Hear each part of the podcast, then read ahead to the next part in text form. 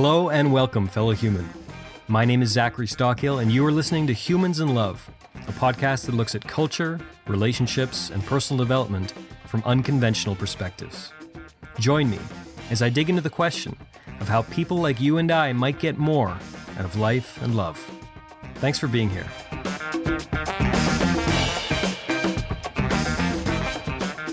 Hello again, fellow human. Today I'm bringing you part two of my conversation with Beatles historian and the world's leading authority on the Beatles, Mr. Mark Lewisohn. In today's conversation, we go deeper into some of the issues we covered in part one, but we also get more into Mark's work habits, how he actually gets work done. We get more into some serious Beatles nerdery. we talk a lot about Liverpool and his experience of that city, uh, and a little bit about my experience of that city basically, if you're interested in the Beatles, and also if you just want to learn from someone at the very top of their creative field, I think you're not going to want to miss this conversation today. A quick note before we get started that, as always, subscriptions, ratings, and reviews are absolutely critical for a show success, especially in these early days. So if you're enjoying this show, if you want me to continue making new episodes, please be sure you subscribe on iTunes and leave a rating and review. Without any further ado, here's part two of my conversation with the world's leading authority on the Beatles, Mr. Mark Lewisohn.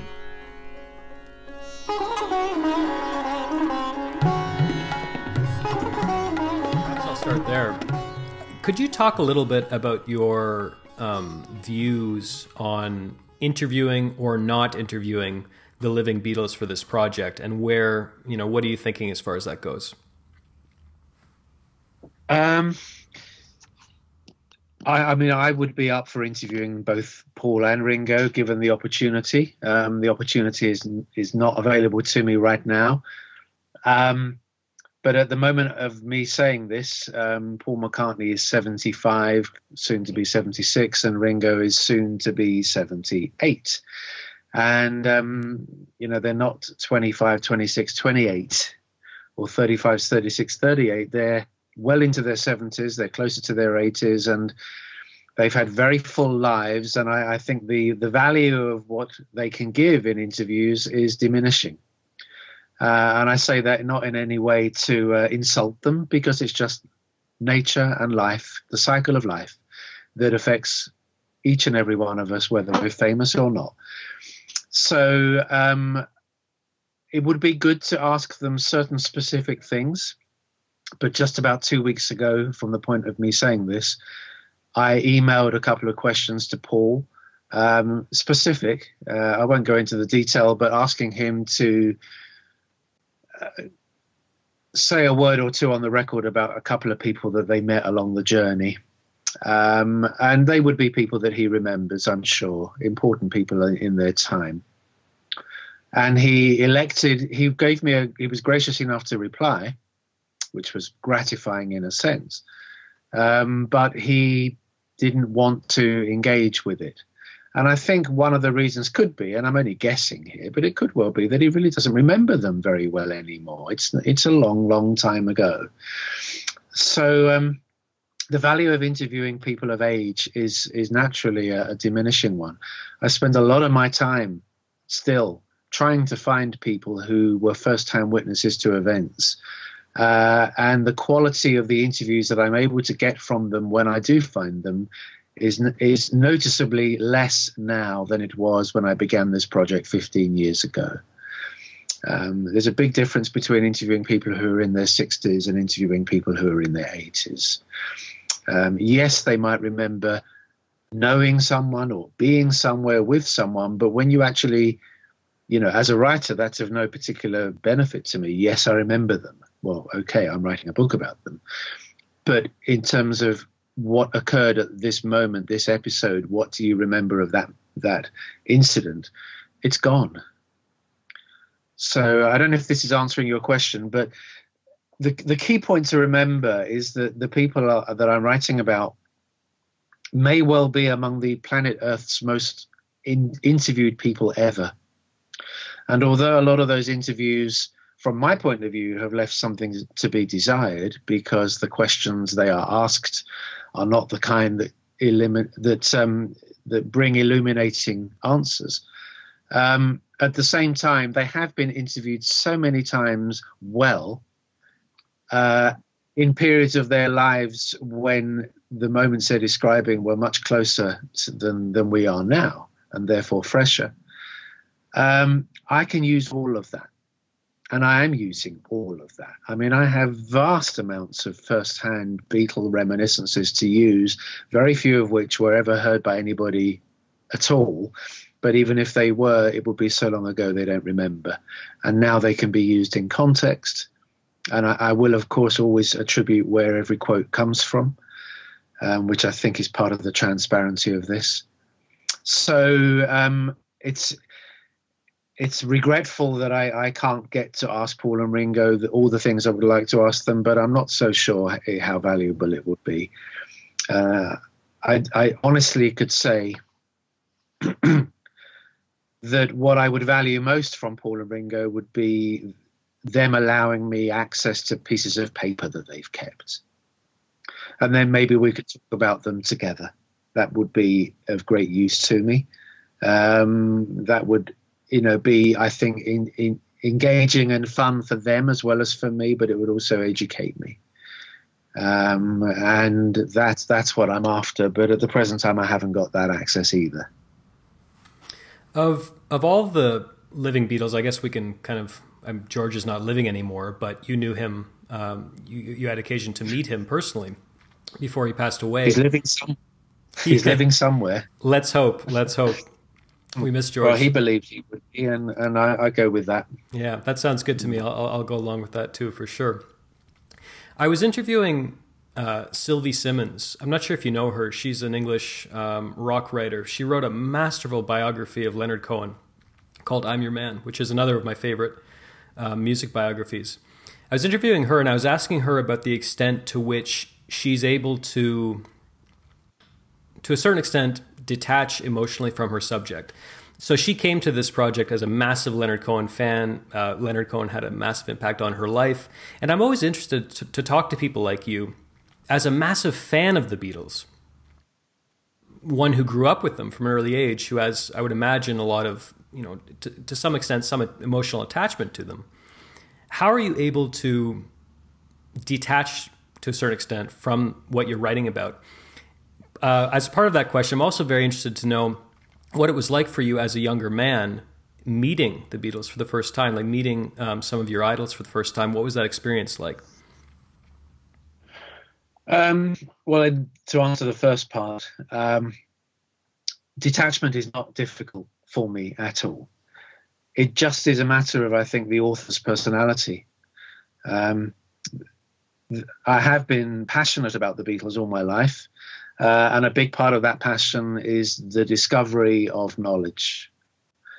Um, and that's really where I'm at now. I use the passion to, to, to maintain my energy on the project because by the time I'm finished, it's going to be 30 years or thereabout since I began. And it is almost entirely all I do. I mean, it's 99.99% of my life um, for 30 years, on top of many prior years of, of research and engagement in projects. So, um, so I use the passion to to maintain my energy levels and to um, ensure that I, I don't flag.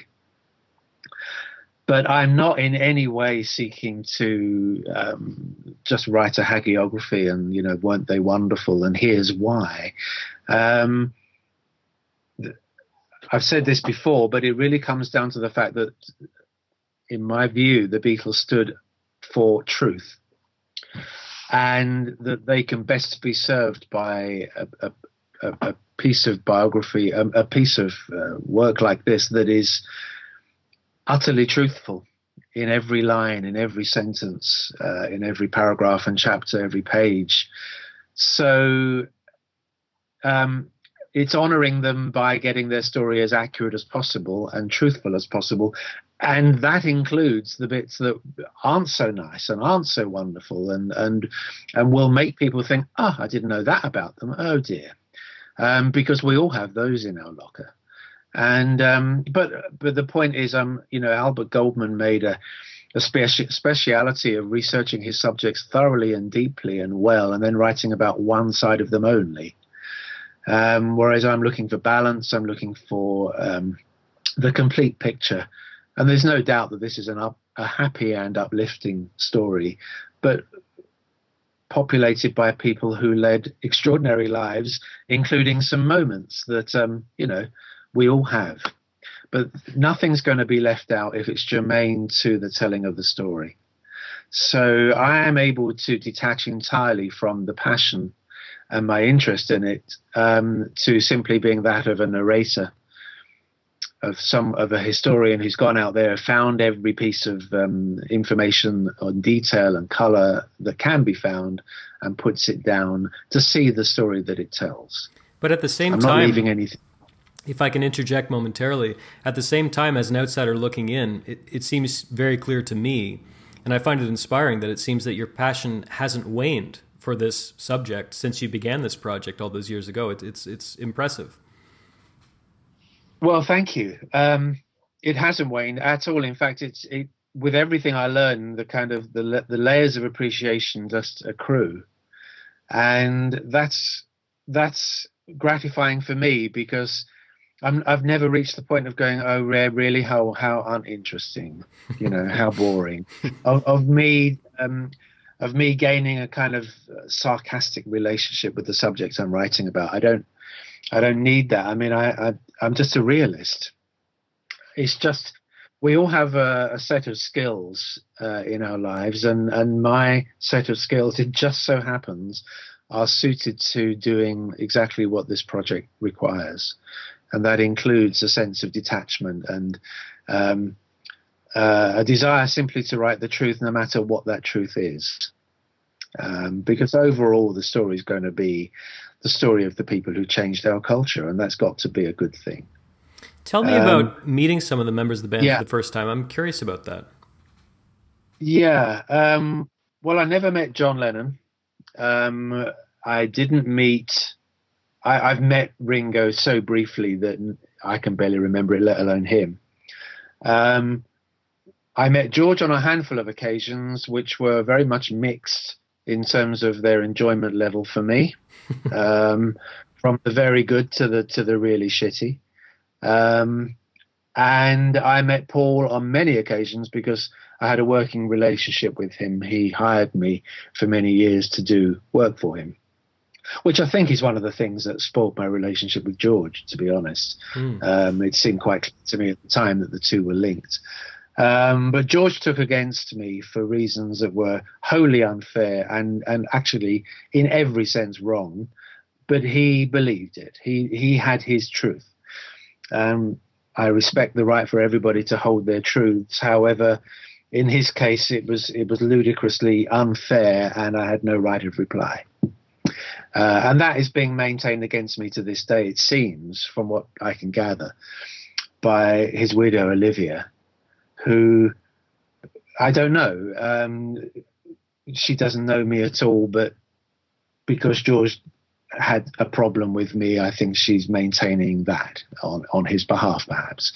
Um, you know, a half hour over a cup of coffee would change a lot of things, but I haven't had that opportunity. Paul was good from the start with me. Um, we got on well. There was mutual respect um, which is why he wanted to hire me. And uh, I was privileged to go to a number of parties and recording sessions and video shoots and all of that, not because I was a friend, but because I was hired. Um, but he didn't mind my company. That's the point, and and and it was good.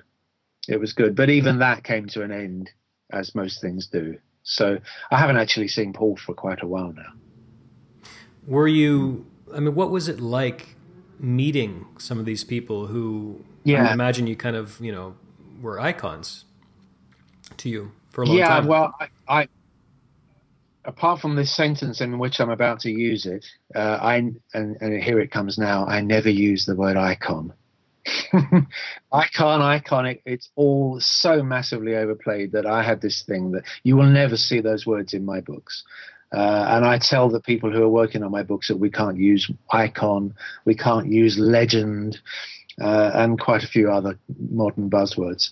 Um, I needed to get that off my chest. Excuse me. No, not at all. Um, but to me, um, the first time I met Paul was very special. It was 19. Well, I'd seen, I'd been to concerts and things, but the first time we actually shook hands and all of that was 1986. And my first book had just come out and he really liked it. So he wanted to tell me how much he liked it. So it was an easy conversation to have. Um, I've never been in the position of having to impress them, as it were. Um, you know, when you've got 20 seconds and you want to say something truly tremendous that they don't forget. Um, they're actually used to that. That's kind of part of the daily life for them and has been for half a century. Um, so it, I was fine. I was cool. I, I was, you know, I, have always been a professional. In, in, you know, if I'm there as a professional, I behave professionally. Um, I'm a little lighter in tone than I used to be. I used to be more serious as a person than I am now. Um, but you know, they, they, they were fine with me and, and kept me employed for many years because I was obviously giving them what it was they were looking for in terms of delivery of work. Um, and with George, um, I, I, really, I thoroughly enjoyed meeting George. It, it, was a potentially fraught situation because he was uncertain about meeting someone who was deemed to be a Beatles expert because his own his own character and personality was, well, who are these? I've never even met this guy. How can he be an expert on my life? Which I completely understand. Um, but when we did meet, it was good. And the first time I met George, um, I was there to interview him. It was at a film studios in the handmade films period and he was running late from the previous interview. He was doing a, an afternoon of interviews, and I was like, you know, the penultimate one in the list, I think. And uh, but as ever with these, you know, with rock stars, you can find yourself waiting three hours, you know, before after the appointed time. But he was great. He came out and said, "Look, I don't have time to do this now. Everything's been overrunning, but we could go for a drink if you like." And so me and another guy, uh, also named Mark, Mark Ellen, we jumped in George's car and he drove us around to the bar on the film set, on the film studio lot. And um, then we went for a couple of beers, which was great. I mean, it was just great to be sitting at a table having a couple of beers with George. We got on really well. I, you know, it, it was just natural. So when I actually did the interview with him a few days later, it was like we knew each other and he was nice to me from that point on until I really started working for Paul. Um, and then he kind of just took against me. And the last time I saw him, he was really quite unpleasant. But that doesn't affect me in any way, in any way whatsoever, with what I think of George and the way I'm going to write about him. That's the two are entirely separate things. Not to drag this on, and, and feel free to uh, to pass on this question, but do you have any sense of why George you know why your relationship with him soured. Do you think it's simply because he felt that you were prioritizing Paul's interests over his? Well, his relationship with Paul post Beatles was a well, no one really knows it except for the two of them, but um, it was a strained one. Let's put it that way. And I shall be if, I end up writing what I hope might, will be the fourth volume in this trilogy, um, then I will explore some of that because George's relationship with Paul, which predated his relationship with John, in as much as Paul introduced him to John, um, was definitely a strained one right through until George's death, which is, you know, a big chunk of time. And I think I just got caught up in the eddy of that in some minor way. I know that during the anthology, there is repu- reported to be, and I haven't seen it, um, some film from the anthology where the cameras were running and Paul and George were discussing me and Paul was saying that I was a wanker. And and uh, sorry George was saying I was a wanker and Paul was saying no Mark's all right Mark's all right. And in the end Paul got his way because I was employed on that project.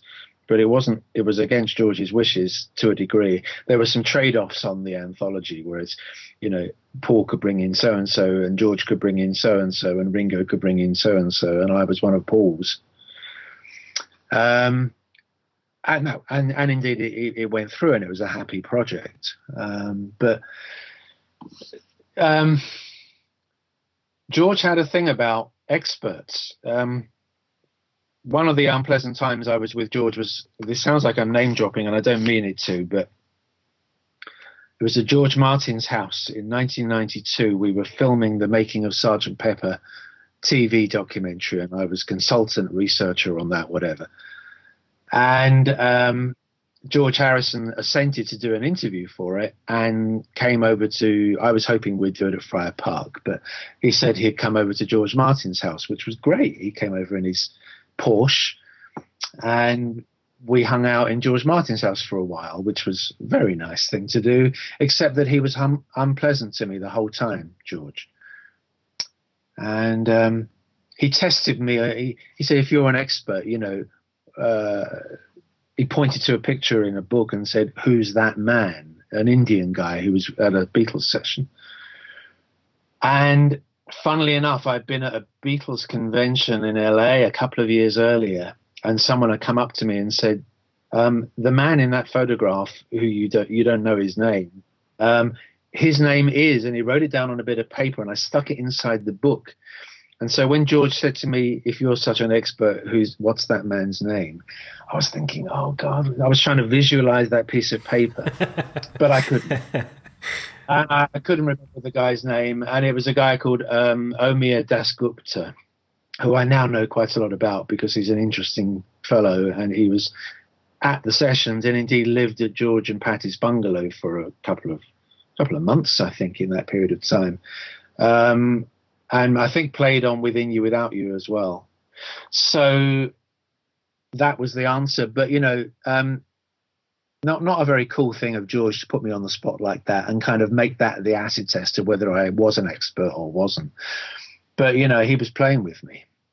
And you know, the the thing about famous people is they always think they've got the power in any relationship. And um, and because because we other mere mortals kind of give it to them. And if if I was with him now, I'd just think I'd just tell him off. you know. Yeah, yeah. Um, because why not? Why not? That you know that those things happen. Sure, and I mean going back to your point you made about not using language like legends and icon, and I, I completely agree that they're very very overused and i think the danger is when you use those words too much particularly if you're you know doing a project like yours and still using those words you forget that there's a human underneath all of that you know all, all of the, the labels we're throwing at them you forget that there's a man yeah. under there you know with petty jealousies and insecurity and sometimes he's in a bad mood or you know what i mean it's like you lose the, the person i think if yeah. you use that language yeah, I agree. I agree. It, it, kind of reduces everybody and everything to the same level. And once it's in the hands of advertisers and media and, and people who want to big up whatever it is they're doing, then it just becomes everything becomes iconic. You know, iconic building, iconic hamburger, iconic pizza, iconic, you know, footballer, uh, whatever it is. Like, what the hell? It's utterly devalued. And so you know, it reduces the Beatles in a sense to the same level as I don't know, um, whoever, whatever other artist is iconic. So um, no, I it's it's not about that. It's about it's about just understanding the storyline. That's really what it's about, and recognizing human beings and their decision making and their creativity and and the sometimes extraordinary connections that, that, that people can have in their lives. Right, absolutely. Let's talk about Liverpool a bit. I, as I told you when we last met, uh, I'm recently enamored of Liverpool. I was there a couple of weeks ago, and I was absolutely struck by the magnitude of Beatles tourism uh, going on in that in that city. I mean, it seems like everywhere you look, someone's hawking something to do with the Beatles. There's a tour being offered uh, which is paradise. You know, if you're if you're a Beatles nut like me. But you said something very interesting in our last meeting. You said that, if I recall correctly, that that really started to take off in the years following uh, John Lennon's uh, murder. I was hoping you could maybe talk a little bit about your relationship to the city and how you've seen that city change over the years. I first went there in 1977. Um, and it was a pretty sad place to be. Um, Liverpool has had a, a, an arm's length and, and usually quite hostile relationship with central government in the United Kingdom. in, in England, particularly. Um, it's always been treated badly. It's always been the last in the queue, the last in the line to get whatever help uh, a, a, struggling industrial city needs. And um, the story in Tune In is essentially, I mean, it's a 20th century Liverpool story in which that goes up to 1962, in which the city really has some quite desperate times in terms of unemployment and, and poverty and standard of living, quality of housing, and so on. Um, and when I went there in 77, it was really, it was in the midst of another of those bad downturns. And um, the cavern had been knocked down in 1973, only four years earlier. And I longed to go in the cavern. And it was bloody well gone. I mean, how utterly ludicrous that a city would demolish something as important as that so quickly after it had all happened. It seems absolutely insane I mean, the, in retrospect. It was insane and needless as well. It was it was needless a in the moment of it of its um, plan because uh, there an alternative could have been found if there was a, a desire for there to be for it to be found. But B, I, I'm not even sure that the once the thing was demolished, I'm not even sure that it was it was found to have been necessary. So um, it, it, was it was going through a bad time, and I was young and inexperienced and fearful of things I didn't know. And you know, it was a city where you could get beaten up if you looked at someone in the wrong way, or so it seemed. That was the the reputation that it had. So I, I kept a kind of kept myself very quiet and together on my first few trips to Liverpool but eventually began to explore it more boldly when I was writing my first book, The Beatles Live, because uh, it was a list of all the uh, live engagements the Beatles had had from the Quarrymen Skiffle Group onwards. And that meant a lot of knocking on doors and seeing what papers people had. And I went to Liverpool a lot then and got progressively more comfortable with it. But it, it really um, maximized when I was doing tune in because I went there so often something like 25, 26 times, often for a week at a time. And I developed a network of friends there um, to the extent now where no trip to Liverpool is complete without seeing A, without seeing B, without seeing, you know, if you're in town, yeah, you know, go and go and see them. So the, the city now is is a place where I have no fear. Uh, I walk and take photographs because I like taking architectural photography uh, in all the areas where the, whose names are associated with fear. I walk in the Dingle, I walk in Toxteth, I walk in Old Swan, I walk in Everton, I walk in Anfield, I walk in Birkenhead, I walk in Walton and Gateacre, and I walk in uh, Garston, and all these places where you used to read about, you know, fights and so on. And undoubtedly, in the period when the Beatles were growing up, it was a risky, edgy place to be.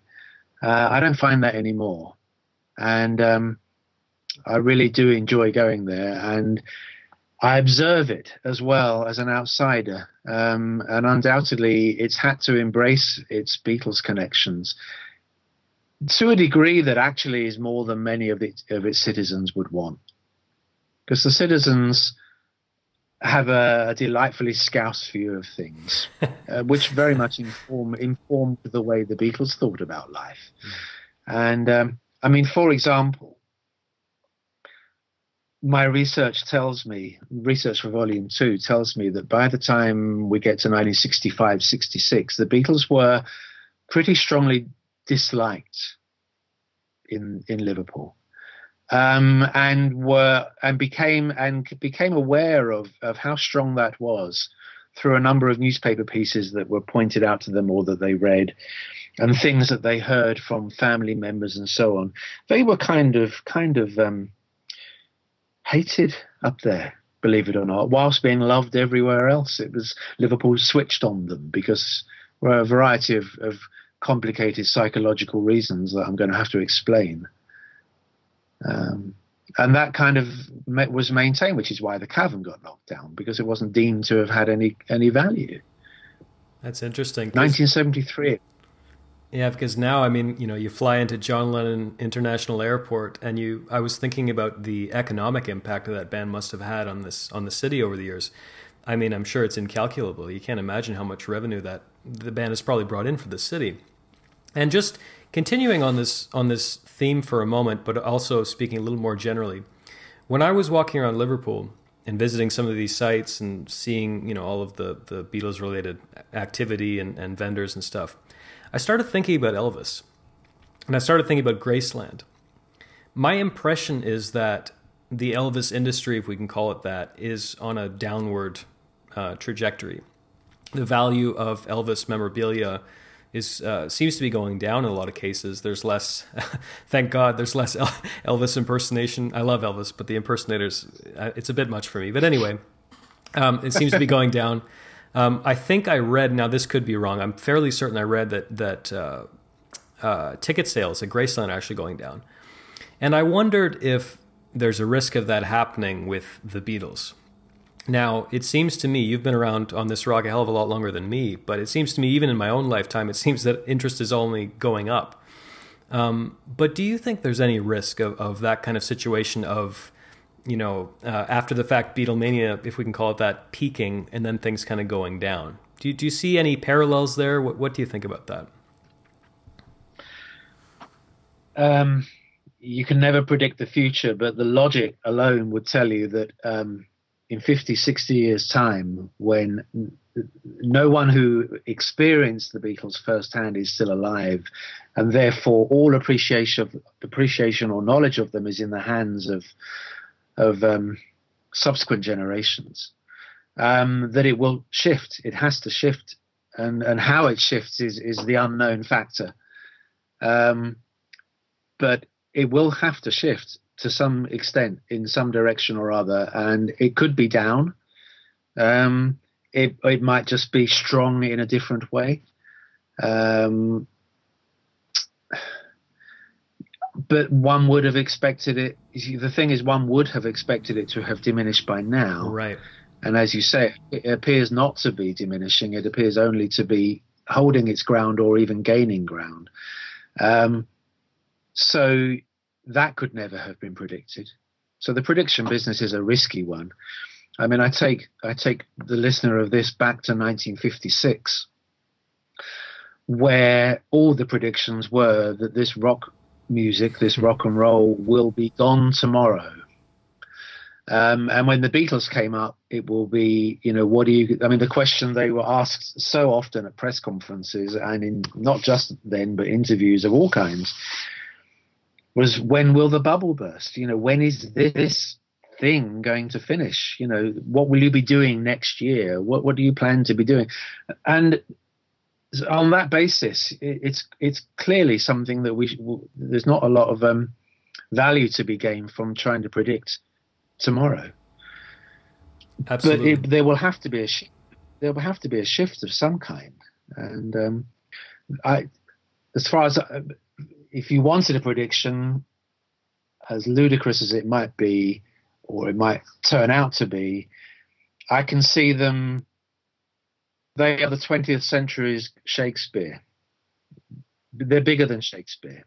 Sorry, sorry, monks. I didn't mean it.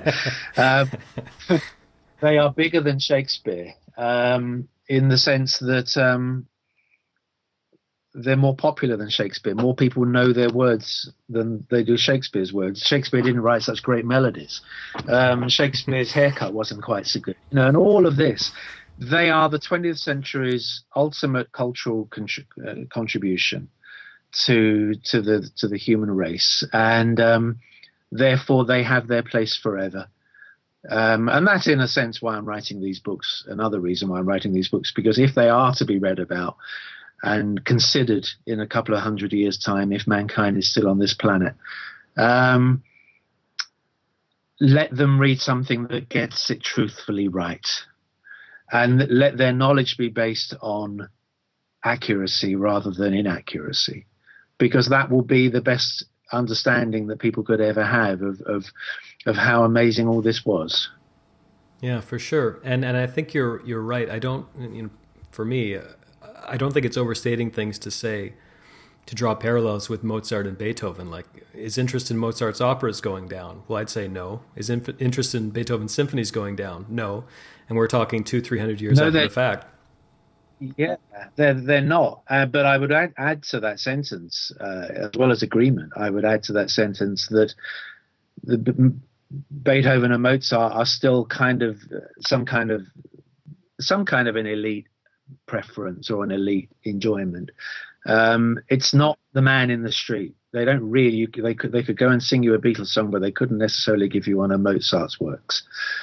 Um, they know he's a composer. They probably know he was brilliant because they've read it, um, or, or, it's it's in the in the in the common knowledge. But the Beatles are actually still within people uh, in a deep way. So that's why I'm equating Shakespeare because Shakespeare is, you know, absolutely established as the benchmark for centuries, century upon century, and will be for as long as we're here. But um, how much of the work do people really know? And um, you know, lots of people do, of course, millions. But but I'm talking about percentage of population. So yeah, it, it is extraordinary how long it's lasted. But one of the reasons I think is because well, it's all all of the, they they they're still big for all the reasons that they became big in the first place, which was that they were fresh and bright and young and and exciting and innovative, and they made sounds that engaged the human ear that the human ear had never heard before, and um, that that still maintains somehow. Who knew the music could could be so good for so long? Yeah, well said. I, am looking at a question I have written down for you, um, and the question is, what are some of the things you think people often get wrong about the Beatles? What are the main narratives you're trying to challenge? And you can take that question however you want, but I realize when it really comes down to it, I want to talk about Yoko. um, the, the, the one that pisses me off the most is yeah, the one that pisses me off the most is I mean, if you read, which I don't advise by the way, but if you read YouTube comments, Yoko still gets a lot of hate from Beatles fans. You know, you're the one, the devil woman, the witch who broke up the Beatles, and some some comments that are far far worse than that. I don't see that at all. I think at the end of the day, you've got four extraordinarily interesting, extraordinarily strong personalities in one little collective something's going to break sooner or later. You know, I, I, think it's it's not fair at all to lay that lay the breakup of the Beatles at Yoko's feet. What do you think about the breakup of the Beatles? Does that narrative kind of get under your skin as well? Uh, pretty much all the narratives about the Beatles get under my skin. I think I think almost all of them are wrong, uh, wrong-headed, um, to use the old-fashioned phrase. I think increasingly, uh, I'm speaking into 2018, but increasingly in the past five years, the more knowledge I've acquired, the more I've realized how the general knowledge is not right. And, and the and the assumptions built on that knowledge can therefore not be right. Um, and I, I, I go back to what I've said about tune in because it's true for the entire project, which is I'm not setting I didn't set out to dispel any myths. I simply set out to to start again with writing this history. Uh, and in so doing, hundreds of myths just kind of fell away. And that will certainly be the case for books two and three. I don't think that people understand the Beatles very well as people. I don't think I think their their work has been studied to an enormous degree, and with that has come obviously deep inquiry into into the lives of these people.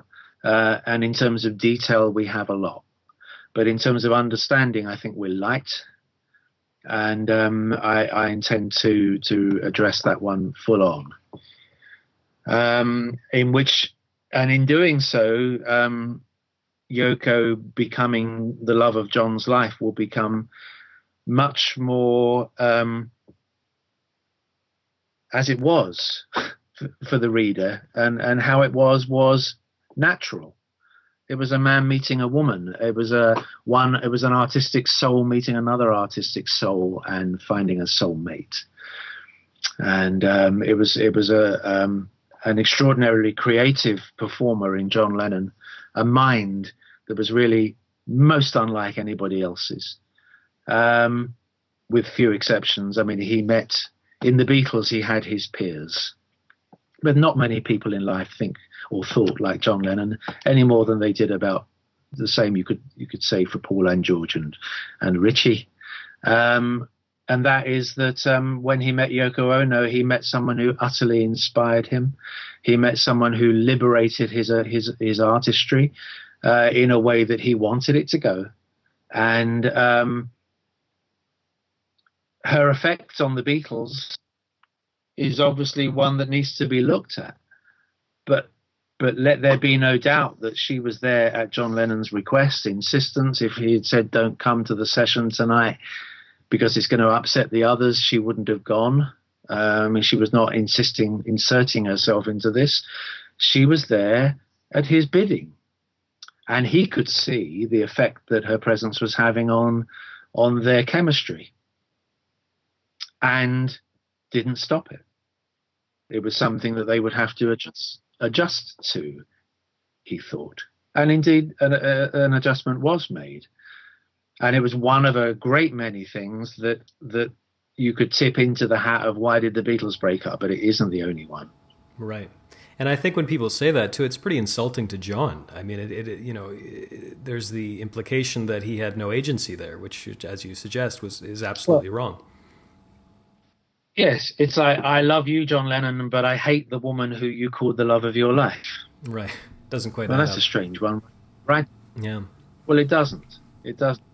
Um, the internet is uh, the internet is is is the is is everybody in the world having the right to broadcast. Yeah. Right. yes. And uh, and and you know you can you can see a comment and and become freaked by it.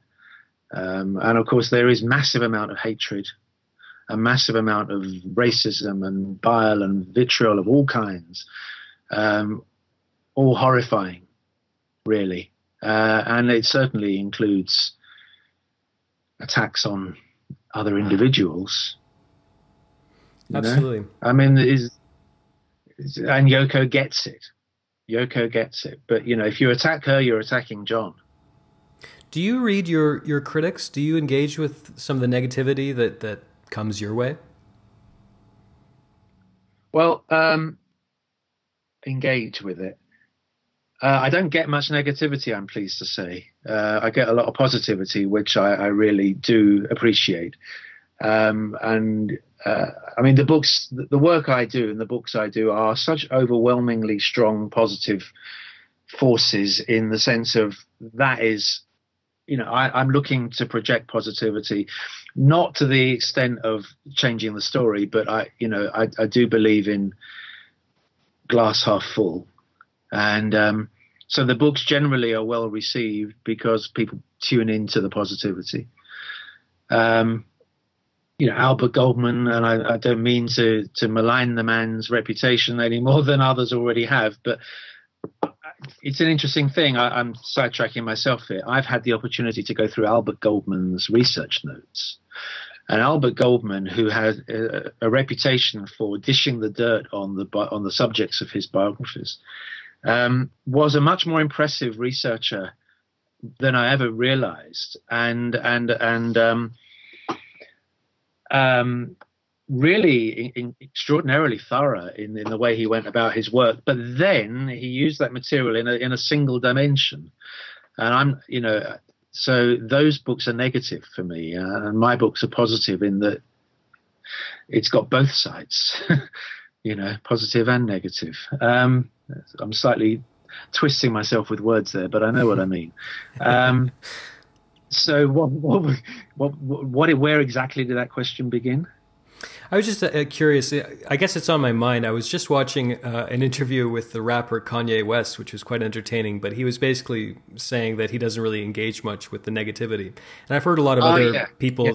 Uh, say that as well, where they just artists and authors well, yes. and creative people they just won't read I, the negative comments so i get very few negative comments but when i do um, I yeah, I just disregard them or I shout at them or something like that, and then I move on. right. Then they're not they're not going to affect they're not going to affect me. Um, but but really, there are there are a few of them. Most of the negative comments I get are people who think I'm in some way uh, um, um, dragging my heels in writing this project. You know, this three volume history. Um, but that's just they don't know. That's as simple as that. They don't know.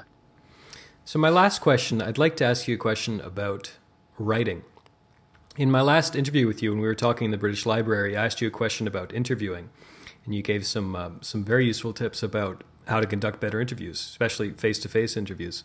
I'm looking at you now in what I assume to be your office, uh, mountains of books behind you, and I'm thinking about the absolute mountains of research and documents and files and photographs and all of the research you compiled, for example, for Tune In for the first volume of your biography. What is your process like when you actually sit down to write? Do you have any best practices? Do you schedule certain hours of the day every day? What is your writing process like when you actually sit down mm. to put pen to paper, so to speak?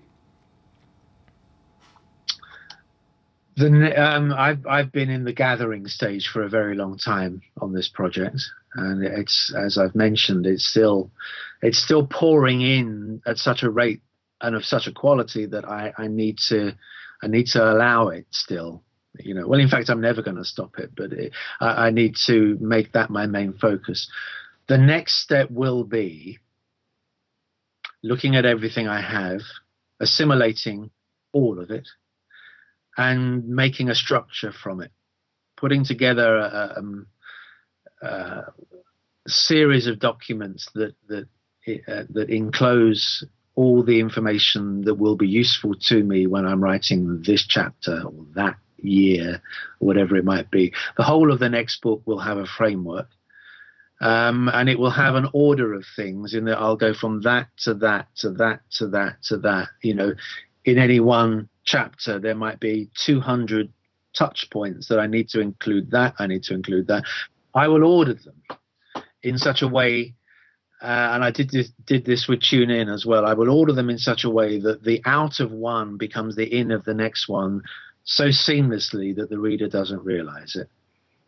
And and the Beatles story and and and the way that I'm able to analyze the information that I've found is just such that you, one can do that. It can actually be done. Um, so I'll have natural bridges that go from each of the sub subjects to the next one. Um, and at the end of all of that, I will write it.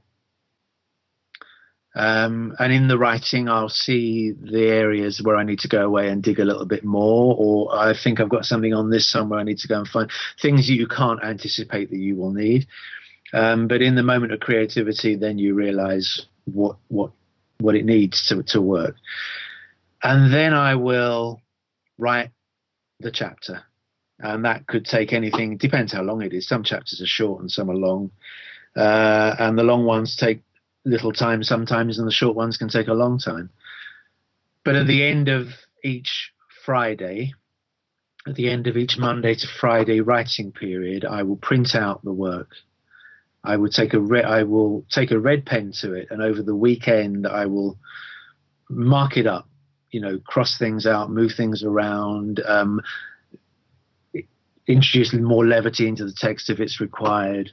Um, and then I will implement those red marks into a revision. Uh, and I will keep revising.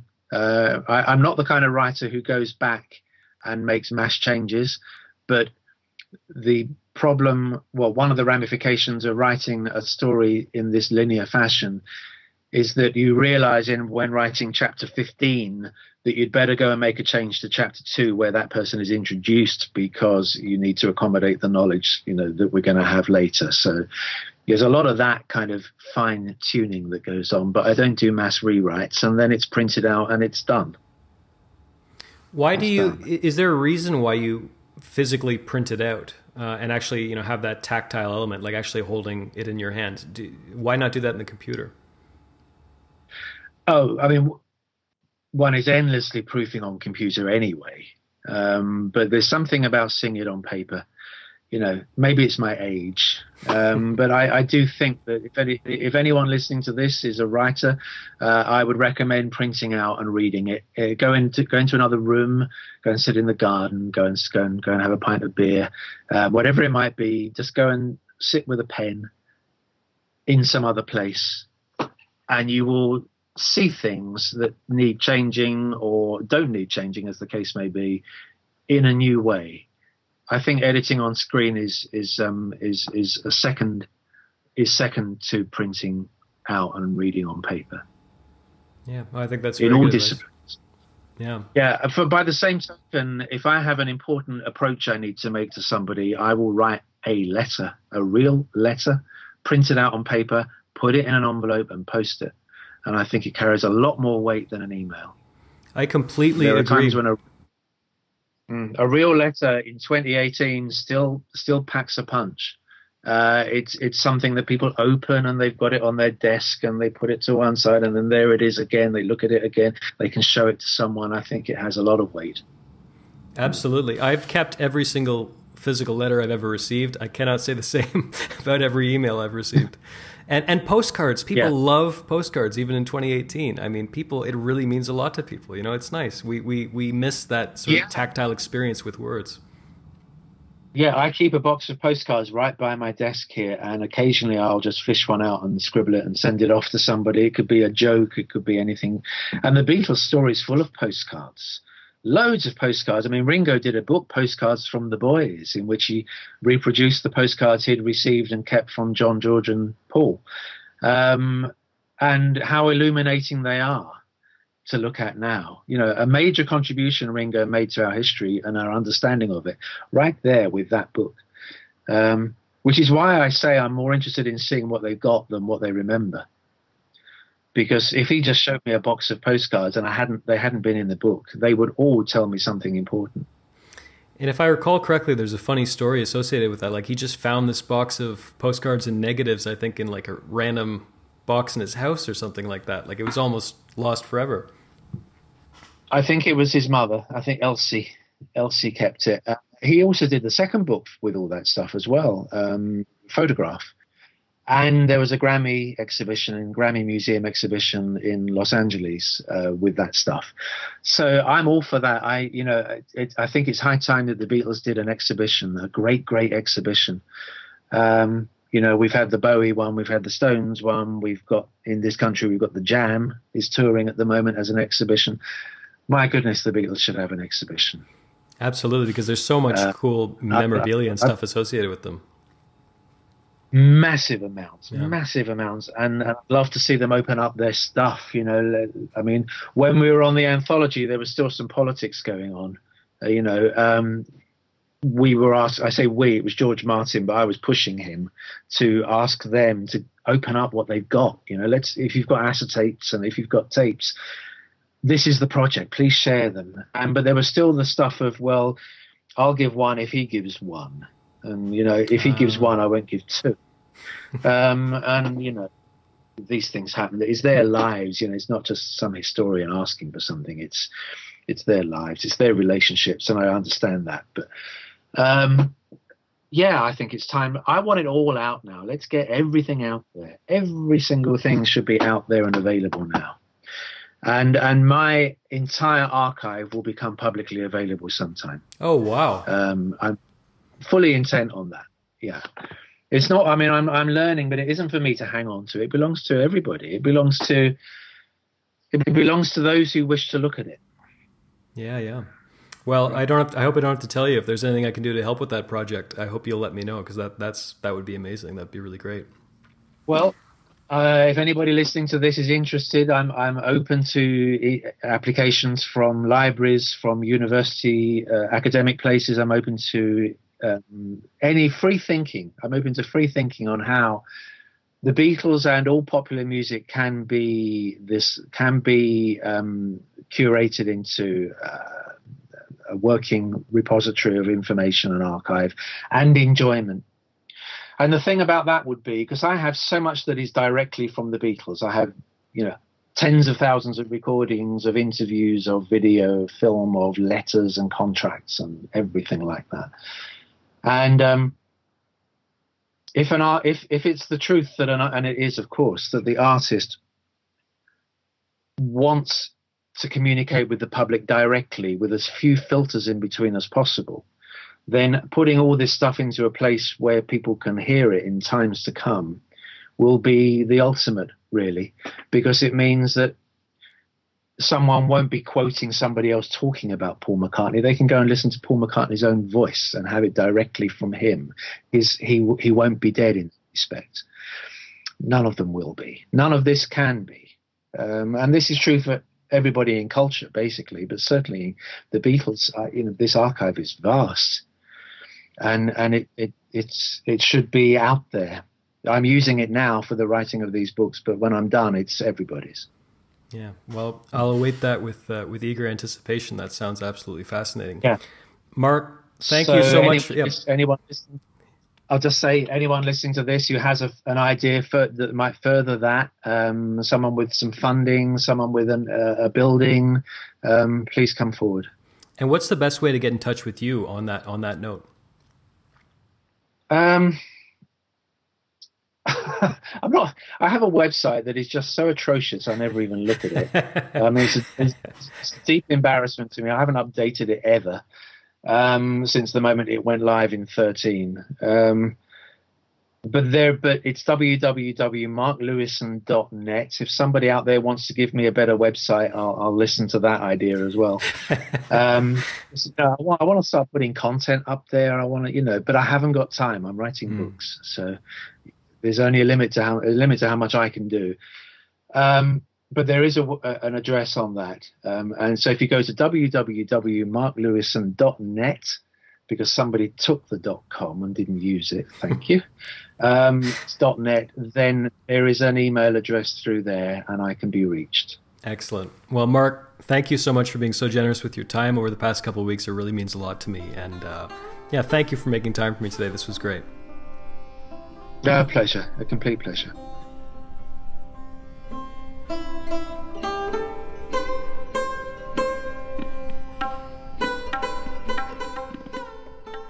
Well, there you have it. One of my favorite people to talk to, Mr. Mark Lewisohn. Again, his website is marklewisohn.net. Uh, his very ugly website, apparently. it's not that bad. I, I, I looked it up. I don't think it's that bad. And his book is called Tune In The Beatles All Those Years. Be sure to pick up that book if you haven't already for a real treat. Thank you so much for listening. Uh, it's so great to be doing this again. I can't tell you how much I missed podcasting, and it's nice to finally get out of my own way and be launching episodes again.